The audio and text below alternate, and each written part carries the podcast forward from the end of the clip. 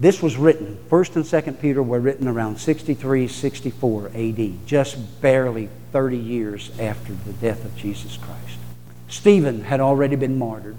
The persecution had already begun, and the disciples had been scattered out of Jerusalem, as is referenced in James and Peter. They were scattered all over, and Peter's writing to those pilgrims scattered all over. And he's saying to them, in essence, God didn't pour out His Holy Spirit. He didn't put Jesus on the cross and raise Him from the dead and pour out the Holy Spirit for us to huddle in Jerusalem and have our own little bless me club. You've been scattered by persecution throughout the Roman Empire and the world. You're a pilgrim. And for the next three to four hundred years, Christians were persecuted sporadically, sometimes intensely, by the government and by the culture they lived in. They were blamed for crop failures. They were blamed for the economy. They were blamed for social ills. They were blamed for everything and anything because they refused to be molded into the image of the culture. They served one God and would worship only one God. An edict went out from Rome that they had to worship the Roman gods and many of them refused. They had to go in and sign a paper and pay a price to worship the Roman gods, and many of them refused. You talk about the mark of the beast? They believed, they were experiencing. And here was the thing you were fined at first, then you were jailed, and then you were killed. And in some provinces of the Roman Empire, when they would blame the Christians, there would be wholesale persecution. They would go through the town and round up the Christians and put them in the center of town and stone them and burn them, thinking that would appease the gods and their situation would be improved. Beloved, you think I'm joking and you probably think this guy is totally off the wall. But if you name Jesus Christ as your Lord and Savior and you decide this morning to become a pilgrim, not just a wishy washy, wimpy Christian, the term means nothing anymore in America. It means nothing. To say that I'm a Christian in America means nothing because it has been so abused and misused and watered down.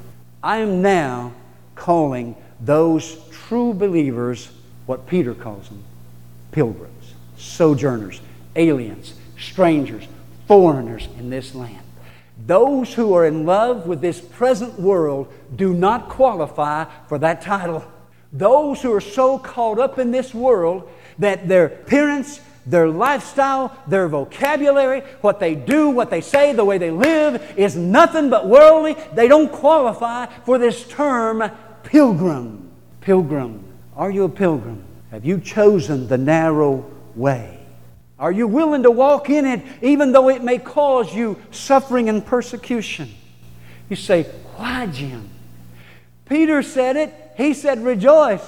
He said, Be very glad. He said, Get excited about it because you know that your reward is in heaven, not here. You know that what is real is not what you see with your eyes, but what the Bible says is real. Do you realize that we need a reality check right now. When I define reality, this is how I define reality reality is only those things that are eternal, everything else is temporal. Those things that are eternal is what's real. Everything else is passing away. So when I set my affections and I set my mind, I'm setting it on what is eternal because that's the only thing I'm going to get to keep. What is eternal? Look at the person next to you and poke them right now. Poke them. Go ahead, poke them. You see that that you just poked? That's temporal. That's flesh. That's dying. It ain't going. It's going in the ground. From dirt you came, from dirt you return. And some of you are saying, Oh, praise God, I'm glad this thing ain't stuck with this for the rest of my eternal life. Hallelujah. Amen. Amen. Amen. This thing is imperfect, isn't it? Yes. You know? My spirit wants to soar, but my body goes, I ain't up to that. what is eternal is your spirit. What is eternal is the Word of God. What is eternal is heaven in all of its splendor. What is eternal is the final state that He will make. That is eternal.